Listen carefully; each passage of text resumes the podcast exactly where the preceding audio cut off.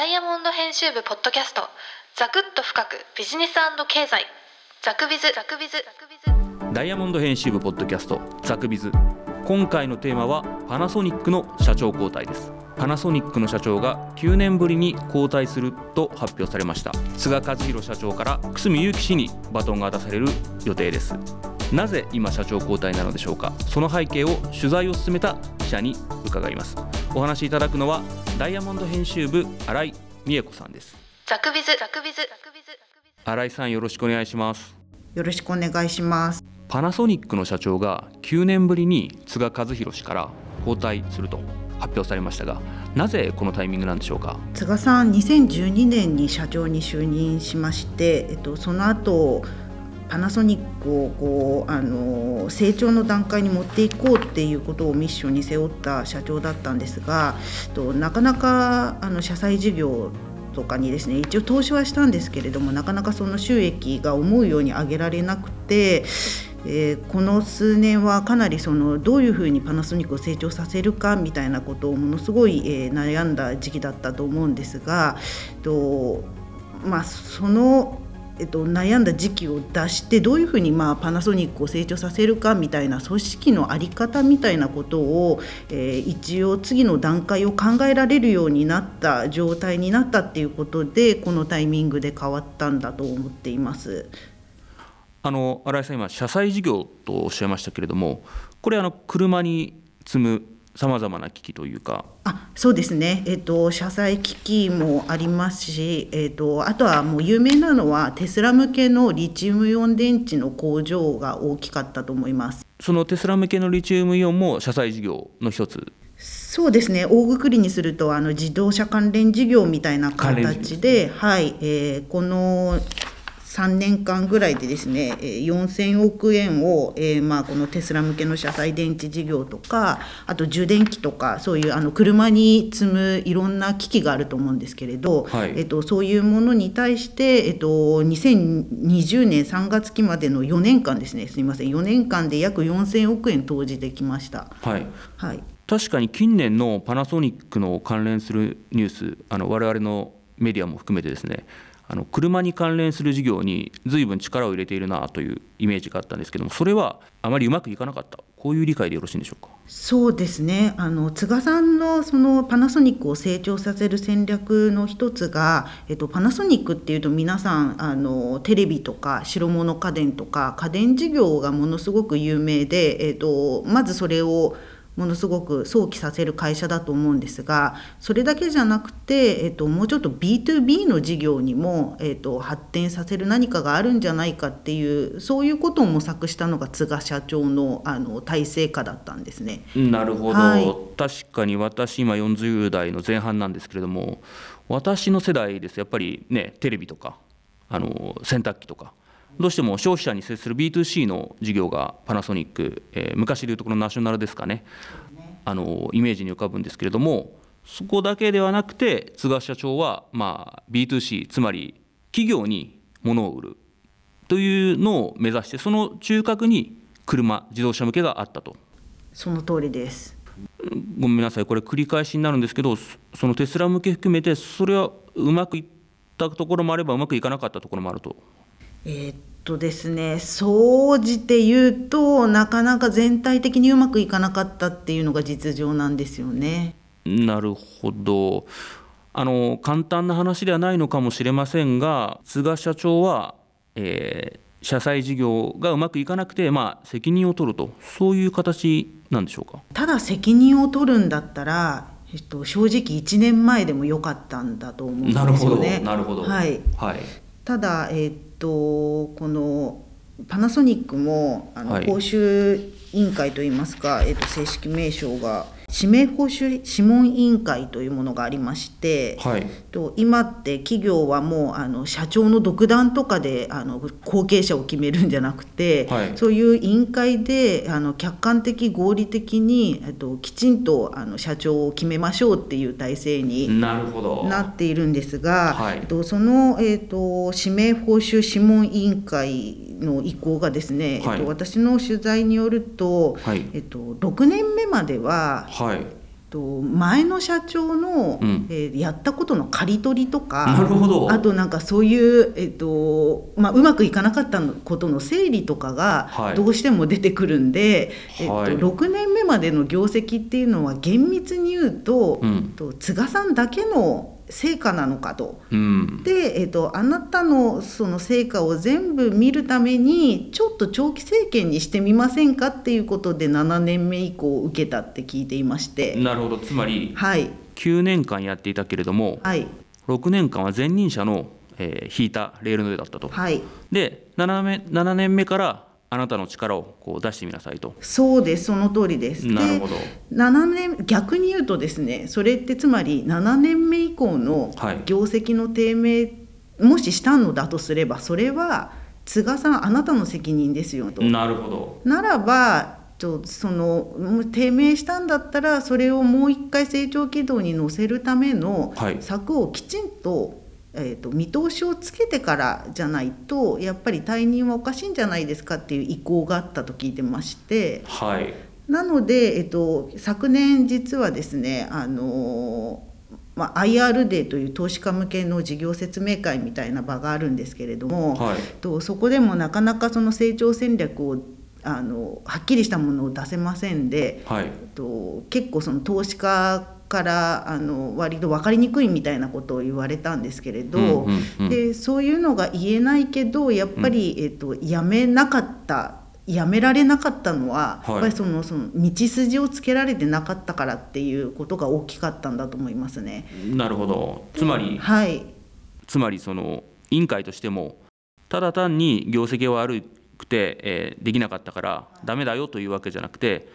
次の道筋を立ててから辞めるなら辞めなさいよと、はい、なるほど。つ業績責任取るならもう去年でもよかったんだけれども、はい、今年になったタイミングというのは、はい、道筋をつけるためのいちねんだったと、はい、なのでそれを証拠に、えっと、じゅうさんにちに社長交代の発表があったんですけれどもじゅういちがつのですね、はい、じゅういちがつの、はいえっと、それ同日にですね、あの持ち株会社制に移行しますという組織体制の変更も発表してまして、なるほど。これがまさに、えっと、津賀さんが考えた次の道筋といいますか、はい、どうやって成長しあの軌道に乗せていくかっていうことの一つの答えとして組織を変更するっていうものを出したからこそ、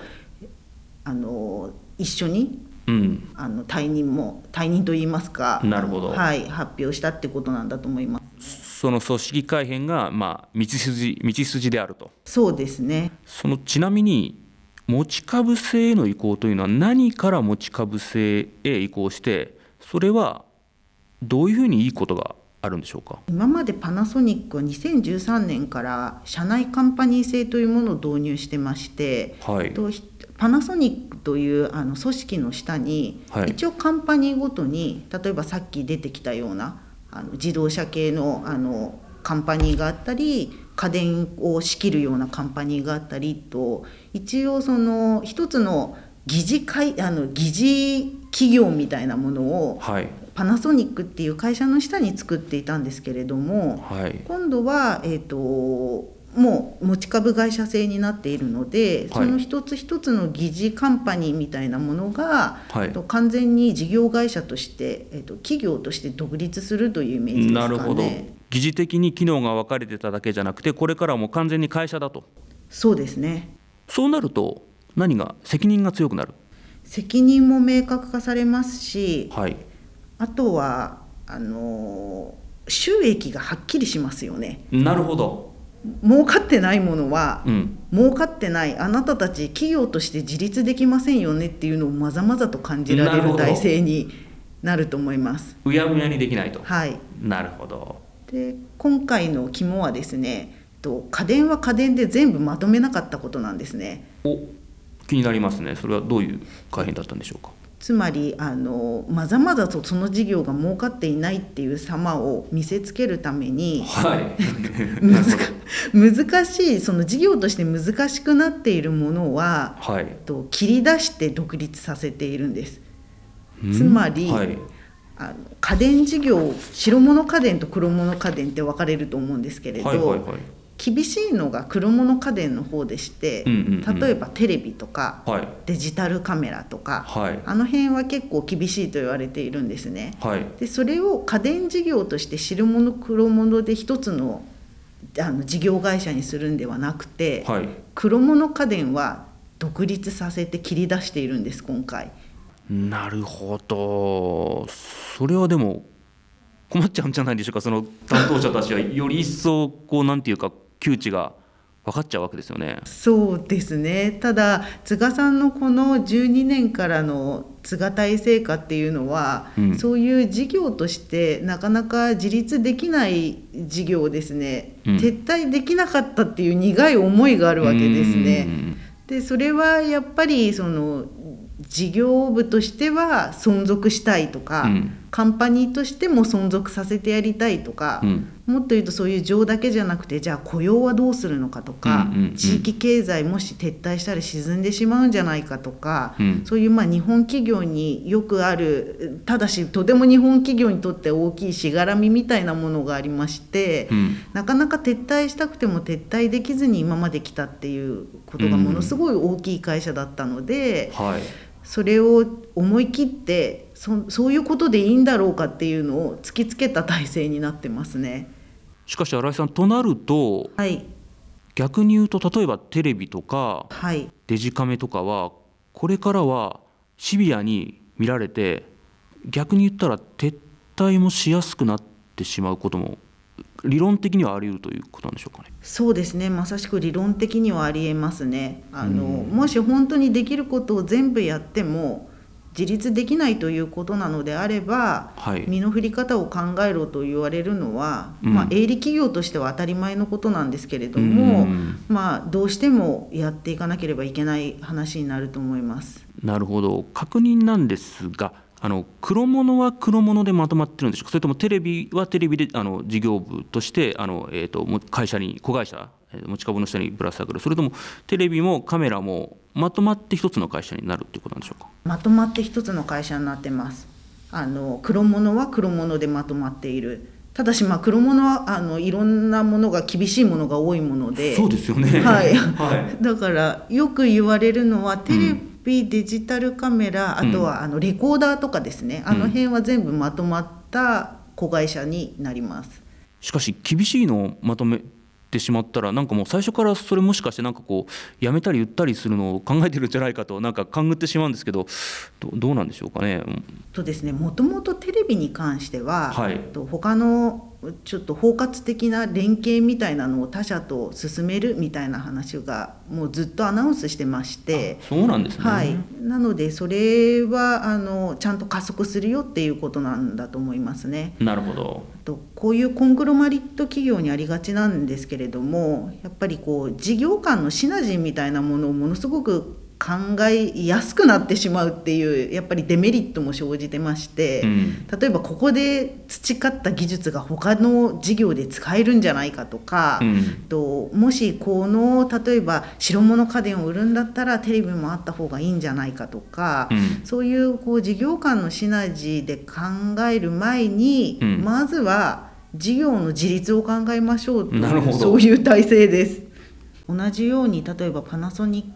電工をあの、まあ、買収しましたけれどパナソニックはあの昔の松下電工。そうですね、はい、その事業についても例えばあのコンセントとか、うん、と電材と呼ばれる、うんえー、とものはものすごい強いんですが、はい、洗うのとか、うん、ああいう水回り系のものとかキッチンとかトイレとかですねああいうものってやっぱりその利益率がなかなか上がらない商材であると、うん、でそういうものも切り出したんですよね。なのでテレビだけでは、うん、テレビというか黒物だけに限らず、うん、と会社全体見渡した時に、うん、競合にもしは負けているのではないかというものは全部切り出していったという形になってます。ザクビズザクビズ